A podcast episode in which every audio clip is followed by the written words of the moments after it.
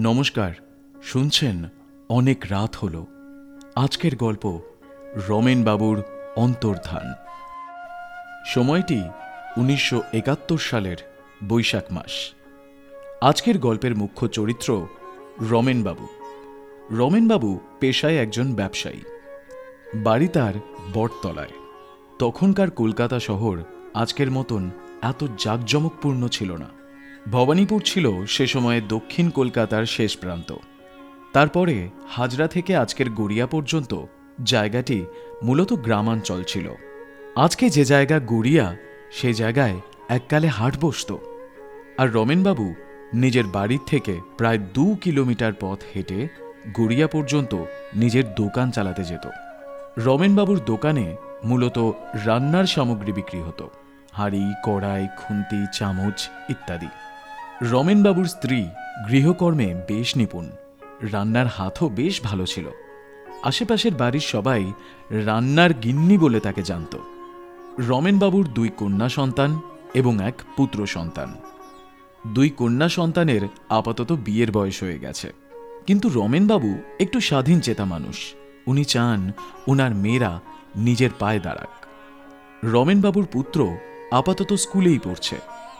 রোজ সকালে কলা দিয়ে মুড়ি ভালো করে মেখে রমেনবাবুর স্ত্রী রমেনবাবুকে খাইয়ে দিতেন। এদিনও তার অন্যথা হয়নি। বাইরে প্রচণ্ড গরম আর তার সাথে আকাশের মুখ ভার। গিন্নি বুঝলে, আজকে মনে হচ্ছে বৃষ্টি বৃষ্টি হতে পারে। একে বৈশাখ মাস, তার উপর আবার এত গরম। বোঝাই যাচ্ছে, বিকেলবেলার দিকে আবার কালবৈশাখী ঝড় না শুরু হয়। হুম, বৈশাখ মাসে এটা সব থেকে বড় চিন্তার বিষয়।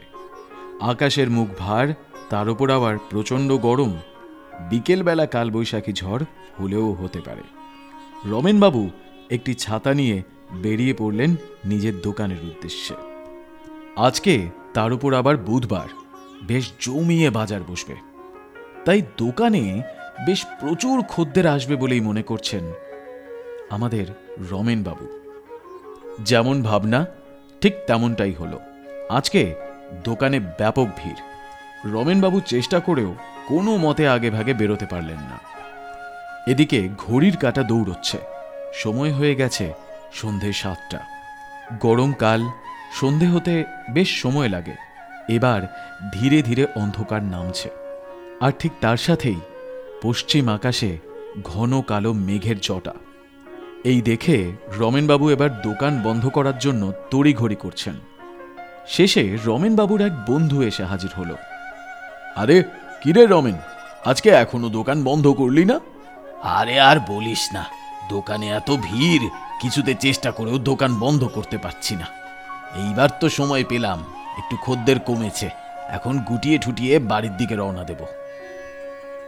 অবশেষে দোকান ঠোকান বন্ধ করে রমেনবাবু যেই বাড়ির দিকে রওনা দিতে যাবেন ঠিক সেই সময় ঝোড়ো হাওয়া শুরু হলো। আরে রমেন এখন যাস না ঝোড়ো হাওয়া দিচ্ছে। কিছুক্ষণ দাঁড়িয়ে যা। আরে না রে অপেক্ষা করলে হবে না। বাড়িতে যেতে হবে ওরা তো সবাই একা রয়েছে। আর ওইসব আহ, ঝড়ে আমি ভয় টয় পাই না। অনেকদিন তো ঝড় হয়নি। গায়ে দেখ না ঘামাচি ভরে গেছে। একটু ঝড় লাগলে একটু জল পড়লে সব চামড়া ঠামড়া ঠিক হয়ে যাবে। যাক, এবার রমেনবাবু বাড়ির উদ্দেশ্যে রওনা দিলেন। আর ঝড় হলে বা একটু বৃষ্টি পড়লে গায়ে জল লাগবে, এটা রমেনবাবুর বেশ ভালোই লাগে। চারিপাশে প্রচুর আম গাছ, আর প্রত্যেকটি গাছেই বেশ ভালো সংখ্যক আম ধরেছে। এই সুযোগে রমেনবাবু ভাবলেন যে ঝড় হলে তো আম অনেক ঝরে পড়বে, আর তার সাথে বেশ ভালোই হবে। যদি কিছু আম নিজের পরিবারের জন্য নিয়ে যাওয়া যায়, তাহলে সবাই বেশ খুশি হবে। আর কাঁচা মিঠে আম পেলে সেটা দিয়ে আমের টক বানিয়ে খাওয়ার মজাই আলাদা। হঠাৎ প্রচণ্ড ঝড় উঠল। তার সাথে ব্যাপক বৃষ্টি আর তার সাথে বজ্র বিদ্যুৎ।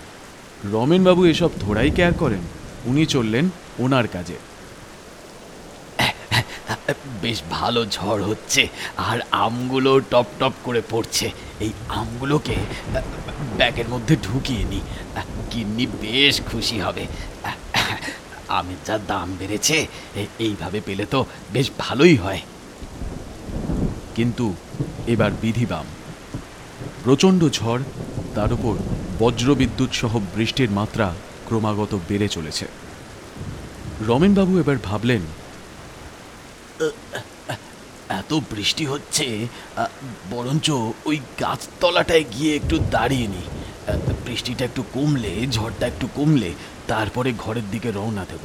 তার মাঝে যদি কিছু আম আরও পড়ে, তাহলে সেগুলো সব ব্যাগের মধ্যে ঢুকিয়ে নেব। হ্যাঁ ওখানটায় গিয়ে দাঁড়াই।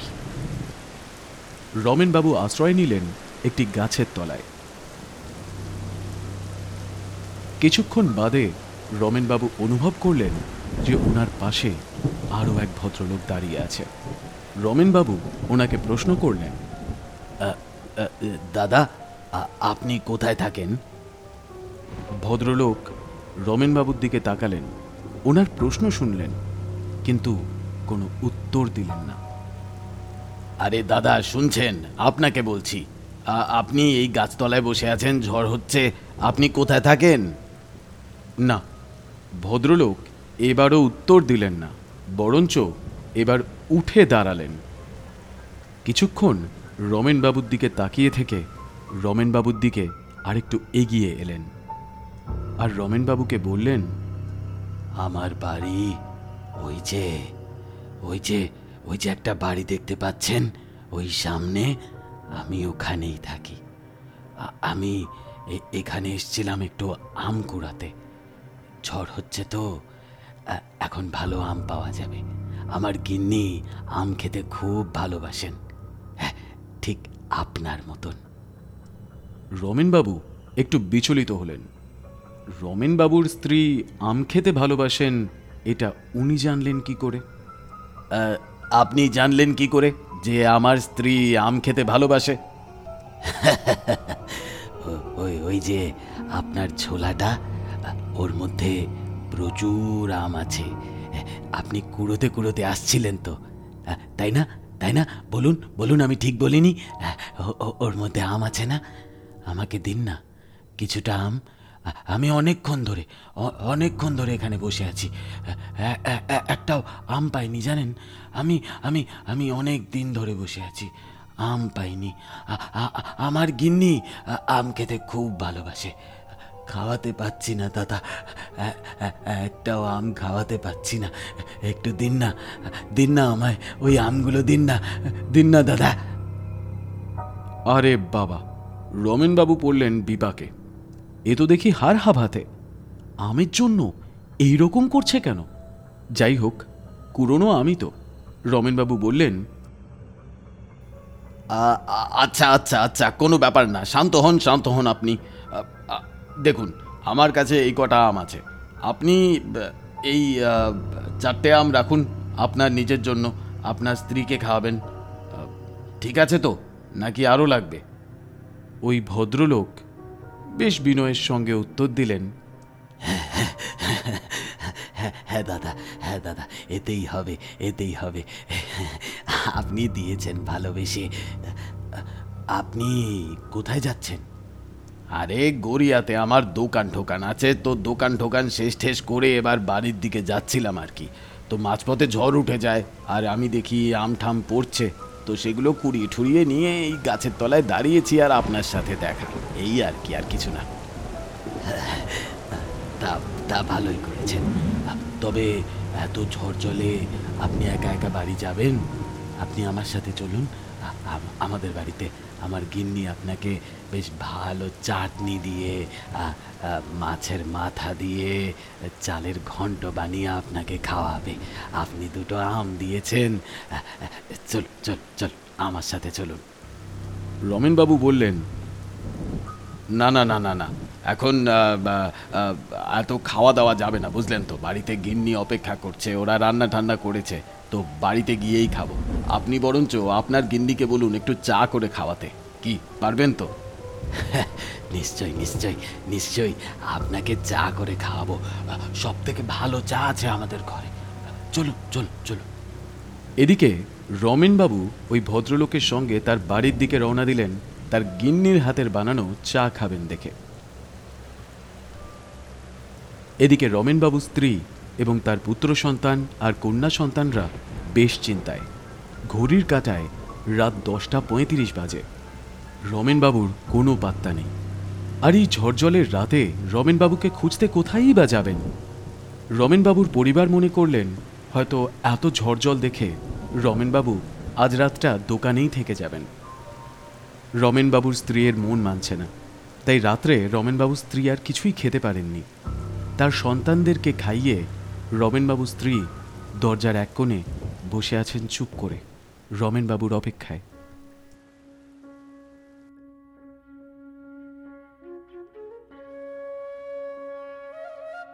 পরদিন সকাল হলো। এখনও রমেনবাবু ফেরেননি। তবে ঝড় জলের রাত কেটে গিয়ে বেশ রৌদ্রোজ্জ্বল দিন। রমেনবাবু স্ত্রী তার পুত্রকে পাঠালেন রমেনবাবুর খোঁজ করতে। গ্রামের মেঠো পথ ধরে রমেনবাবুর পুত্র চলেছে গড়িয়ার হাটের উদ্দেশ্যে। মেঠো পথ, দুদিকে ধান ক্ষেত আর মাঝখান দিয়ে সরু রাস্তা। গতকাল রাতের ঝড়ে অনেক নিম গাছ উপড়ে পড়েছে। রাস্তার দুধারে শুধুই ধানের ক্ষেত, কোথাওই কোনো বড় গাছ নেই। আর জনবসতি, সে তো শূন্য। কিছু দূর যাওয়ার পরে রমেনবাবুর ছেলে একটা ন্যাড়া গাছ দেখতে পেল। গাছটি কোনো এককালে একটা আম গাছ ছিল, কিন্তু বর্তমানে সেটি একদম শুকিয়ে গেছে। সেই গাছের তলে রমেনবাবুর ঝোলাটা পড়ে আছে। দূর দূরান্তে কোনো জনপ্রাণী নেই, কোনো বাড়ি নেই, কোনো প্রাণবন্ত গাছও নেই।